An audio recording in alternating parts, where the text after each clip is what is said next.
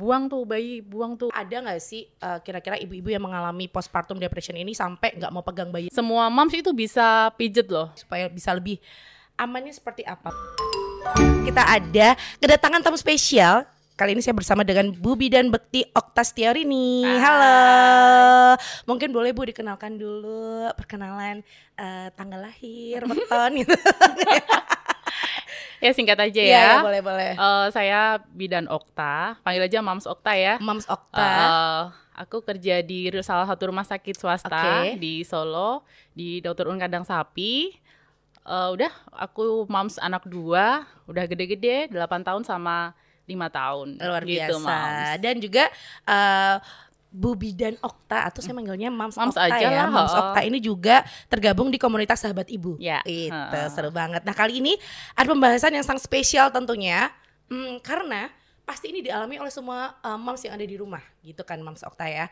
Postpartum depression itu nyata. Waduh, ini dulu aku juga sempat ngalamin yang namanya eh apa ya namanya eh, kita tuh mengalami depresi ketika awal-awal memiliki seorang bayi gitu ya. Iya. Apalagi kita sebagai seorang ibu baru itu Mm-mm. pasti stres. Nah mungkin bisa dijelasin dulu sih apa itu eh, PPD atau postpartum depression ini. Ya, kalau postpartum depression atau lebih biasanya kita kenal kayak postpartum blues itu ya. Ya. Nah, itu kayak kelainan ya. Jadi depresi, merasa depresi atau merasa ibu yang setelah melahirkan kan mendapat peran baru tuh Betul, menjadi betul. ibu. Nah, kalau aku dulu tuh anak pertama, sekarang kan Iya. udah 8 tahun nih. Lah, awal itu belum ada yang bantu ngomong, Iya, kemudian betul.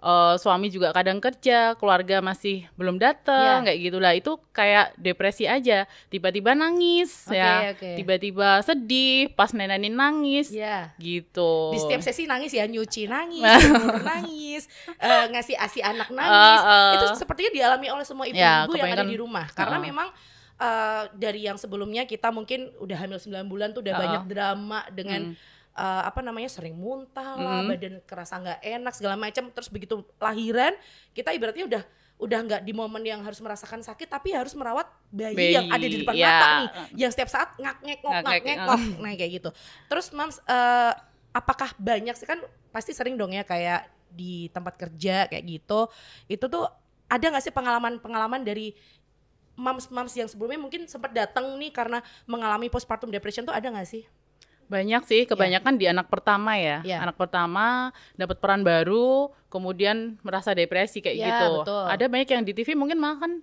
bahkan sampai kayak membunuh babynya. Iya, iya, betul. Ada kemudian sampai, sampai- membuang bayinya Iya, kayak gitu. dibuang dari jendela segala macam. Uh-huh. Sebenarnya kalau kita pun juga mengalami seperti itu Mm-mm. juga ya.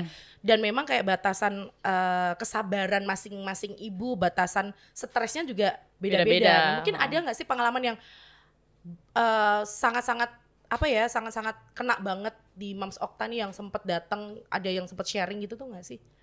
Sejauh ini sih belum ya. Iya, Kalau iya. yang sampai yang fatal gitu Iya, banget enggak ya. fatal gitu Kebanyakan ada. paling nangis-nangis aja Oke. kayak gitu sih. Oke Oh. oke oke. Terus eh, mungkin gini ya Mams Okta ya, apakah ada nggak sih eh, kira-kira ibu-ibu yang mengalami postpartum depression ini sampai nggak mau pegang bayi itu ada nggak sih? Ada ya. Bahkan eh, temanku tuh sampai kayak ada yang bisikin Mm-mm. tuh buang tuh bayi, buang tuh gitu. Oke. Dia sampai akhirnya nempelin ke tembok badannya Iya iya. karena iya. merasa oh, dia melawan gitu loh. Iya, iya. Nah, masuk suruh buang bayi Iya, kayak gitu iya. sih. Kalau aku sendiri nggak sampai kayak gitu juga. Ada sing sampai kayak gitu, suruh kayak ada bisikan-bisikan yang nggak jelas, Iya. suruh buang bayinya gitu. Betul, karena Gitu, kan Mams. pasti kayak eh, ketika kita lagi posisi capek, Mm-mm. kita stres banget, terus terus tiba-tiba tuh ada bisikan-bisikan dari sekeliling yang nggak sadar gitu ya. Mams ya. Duduh, terus gimana nih, Mams? Cara untuk pulih dari PPD ini atau postpartum depression ini tuh caranya gimana? Mm-mm. Caranya ya, kalau dari eh, pribadi aku sendiri dulu, eh, alhamdulillahnya asiku dulu lancar Iya. banget ya. Jadi itu bikin bahagia Iya, dulu iya. kan.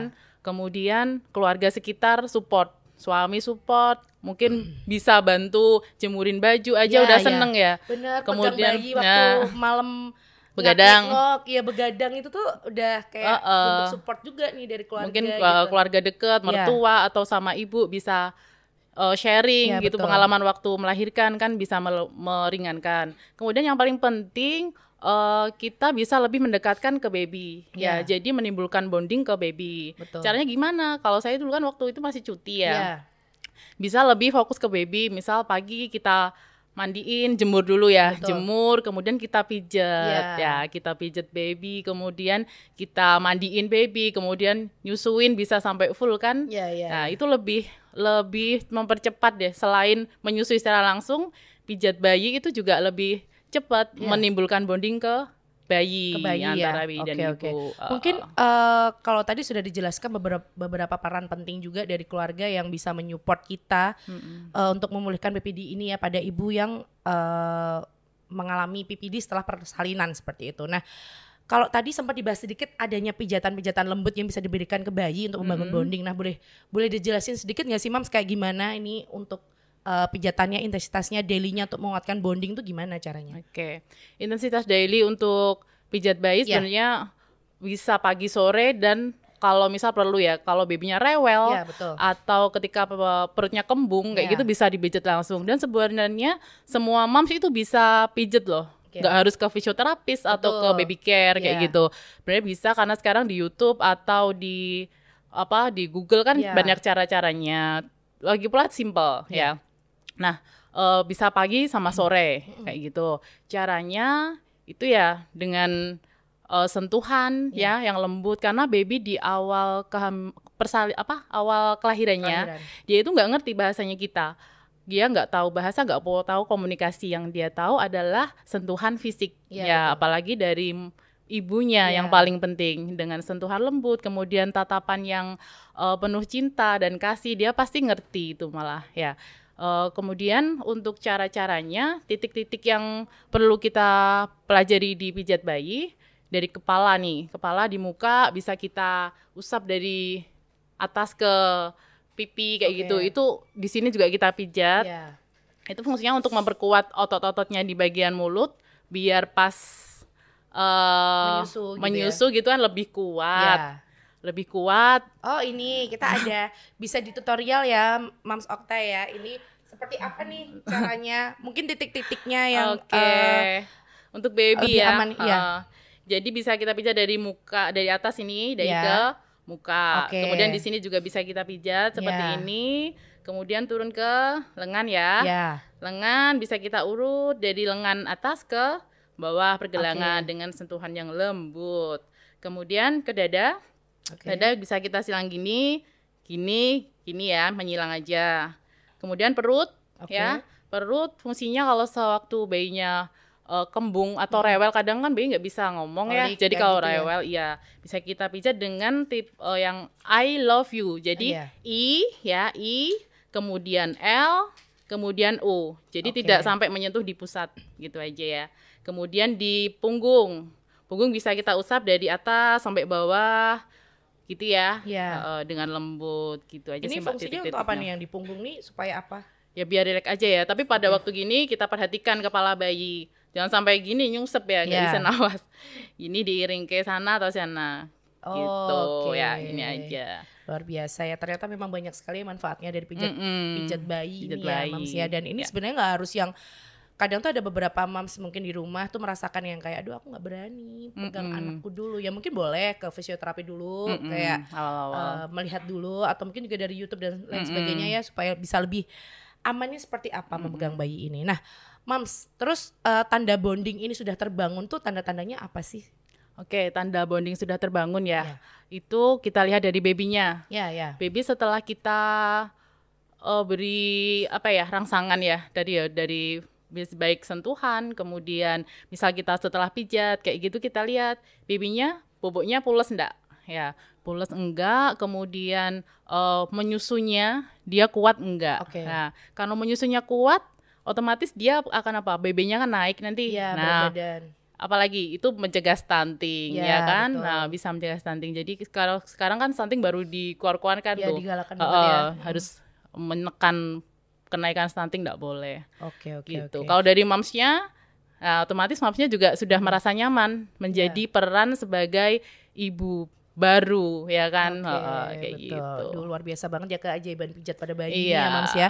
Nah, kira-kira ada referensi jurnal atau buku nggak sih Mams yang untuk mengarahkan di uh, postpartum depression ini seperti apa? ya kalau dari itu tadi dari Asian Parent ya ada Oke. dari jurnal aku sempat baca di situ Oh, ada Ah, referensinya juga ya. Mungkin Mams di ah. rumah bisa Heeh. uh, cari-cari juga di googling juga banyak, Banyak ya, ya, nih Mams ya. Nah, terus Mams ini kalau tadi kita sudah membahas beberapa hal tentang uh, postpartum depression ini, mungkin boleh juga nih uh, Mams yang ada di rumah jika pengen sharing seputar PPD dengan ibu-ibu lain yang bergabung di sahabat ibu, Ibu ya. ya, ya. Nah, ini boleh diceritain sedikit nggak sih tentang komunitas sahabat ibu nih, Mams Okta nih? Oh, ya.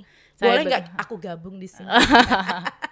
ya sahabat ibu itu dulu awalnya tuh kita hanya grup WhatsApp ya Oke. ibu-ibu hanya sedikit Ya. ya ngobrol-ngobrol kehidupan sehari-hari gitu Ya. lah makin lama grupnya tuh makin rame mungkin Oke. temennya ngajak temennya kayak gitu Oh, kan oke, oke. akhirnya rame akhirnya kita berinisiatif untuk eh, bikin satu komunitas Ya. ya komunitas ibu-ibu memadai untuk sharing pengalaman Ya. ya kan nah itu akhirnya terbentuk nggak bukan hanya sekedar hahaha aja kan kan lebih berbobot misal kita bikin pas acara gathering nah, datengin narasumber Ya. yang lebih ahli gitu Ya. kan lebih bermanfaat gitu pada awalnya itu kita terbentuk di Oktober 2020 Iya. ya Oh, gitu Uh, masih uh, lumayan ya, baru sekitar dua tahunan ya, Iya. Mams ya. Tapi ternyata membernya pun juga udah banyak. Ada berapa? Iya, membernya kita ada sekarang? 85 Oke. ya yang sudah member kemudian untuk waiting list kita Iya. juga ada waiting list itu sudah 30 orang. Banyak ya, Ah, Mams. ah. Ini kenapa sih pakai di waiting list segala? Ini Oh, karena begini. kurasi atau gimana nih? Ya kalau terba- terlalu banyak nanti over ya. iya. Jadi kalau pengen gabung bisa ya, Mams. Eh, Iya. Caranya gimana? Cara Nah, untuk bergabung nih gimana? Mams? eh, bisa DM di Instagram kita di sahabat ibu nanti DM aja kemudian dari adminnya akan meminta eh, biodata ya. Termasuk eh, WhatsApp nomor WhatsApp. Eh, nanti akan didata oleh kita. Nanti akan dimasukkan ke grup waiting list dulu tuh. Oh, Oke. nah waiting list nanti ikut gathering boleh waiting Iya. list itu. Nah eh, setelah grup waiting list nanti akan dimasukkan ke grup yang sahabat ibu Oh, benar Oke, oke. dan ada mainnya Ah, ya, ada main Dan kita nggak perlu nggak ada pungutan biaya apa pun untuk Semua masuk. gratis ya, ya, semua gratis. gratis. Kita hanya memungut untuk HTM pada waktu gathering. Nah, Dan ini. itu beda-beda. Terus eh, ada pertanyaan dari Zaina Zahra 24. Aman nggak sih kalau bayi dipijat ke dukun bayi? Ibu ini. Oke, baiklah. Mungkin masih ada beberapa yang belum. Udah. terlalu paham ya Heeh. tentang eh, pijat-pijat ini gimana kira-kira? Mam Zaina ya untuk pijat bayi di dukun ya. eh, kalau di desa-desa kebanyakan memang lebih ke dukun ya. Ya. Padahal bu bidan desanya itu bisa pijat juga sebenarnya. betul. Cuman eh, kalau saya pribadi tidak eh, merekomendasikan ya, karena ada kejadian sebenarnya saya Apa nih, lihat Mas? Hmm. oh kolik gitu kan tidak bu, bi- bu dukunnya itu kan tidak ada dasar apa ya secara teorinya Iya, iya, kadang ya asal pijet aja dengan maksudnya sentuhannya mungkin juga terlalu keras Iya, seperti iya. itu nah itu nek kalau saya juga eh, nggak tidak apa ya merekomendasikan, merekomendasikan. ya kalau Lebih lebih amannya- amannya karena kan bayi baru lahir Betul. kita pasti lebih care ya Iya, Heeh, lebih aware lebih juga, hati-hati juga Betul. Ini juga sempat aku alamin juga nih, Mams. Jadi Hmm. dulu eh, waktu anakku yang pertama kan masih belum bisa jalan. Hmm. Terus aku bawa nih, ada yang ibu-ibu bilang em, beberapa temanku bawa nih ke daerah Mojosongo. Ada kan di, daerah Solo ada daerah Mojosongo gitu. Bawa ke sini gitu. Terus aku bawalah anakku ke sana Hmm. nih, Mams Okta. Dan ternyata adalah yang dipijat tuh bukan badannya, Hah? tapi kepalanya. Jadi Oh. aku sampai di situ tuh aku udah stres banget di titik Ah, yang ah. aku aduh anakku kalau aku bawa ke sini nih bakal gimana nantinya kayak gitu kan karena memang kayak mungkin kayak kita bawa ke dukun bayi belum terlalu paham dengan ber- beberapa hal tentang medis mungkin ya Mm-mm. mungkin kalau zaman dulu tuh masih yang oh nggak apa-apa mbak Mm-mm. Eh, kalau orang dulu bilang didadah ya didadah Iya, dadah di- ya. iya, didadah. Wolak-walik itu ya. Anaknya nangis biarin aja kayak gitu padahal kan sebenarnya eh ketika kita melihat secara langsung hal kayak gitu kan sebenarnya juga berbahaya juga kan Mams ya Mm-mm. apalagi dipijat di daerah kepala tuh apa sih Iya. sebenarnya bahayanya sih? Kan banyak ya. Iya, soalnya kan sini banyak saraf-saraf gitu ya. Nah, Oh. itu apalagi dipijat dengan kencang Hmm, nih. apalagi di sini ubun-ubunnya apa ya? Tulang rawan di tengkoraknya itu kan belum Betul. Kuat. Nah, Ya, itu aku langsung oh. sampai rumah aku stres, aku nangis. Oh, malah mamanya yang nangis. Yang nangis aku bukan anaknya. Karena aku udah kayak di masa yang aduh ini aku kesalahanku nih. Karena kan aku nggak mungkin ketika posisi lagi memijat aku bilang, "Bu, stop, stop." Karena aku nggak mungkin kan. Pasti kan kita eh, gimana caranya? Aduh, ya udah deh nanti aja kayak gitu. Udah stres banget tuh. Ada pertanyaan, bedanya PPD sama baby blues tuh apa? Dan pijatnya dari atas ke bawah dulu ya? Ini pertanyaan dari Nani Agustin. Ya. Nah, bedanya apa nih, Mams? Dari Mams Nani ya. Iya, Mams ya, Mams Nani eh, untuk PPD ya, postpartum depression dan postpartum blues Iya. ya. Hampir sama, sama aja itu sebenarnya. Jadi eh, hanya beda apa ya? kata-kata aja ya.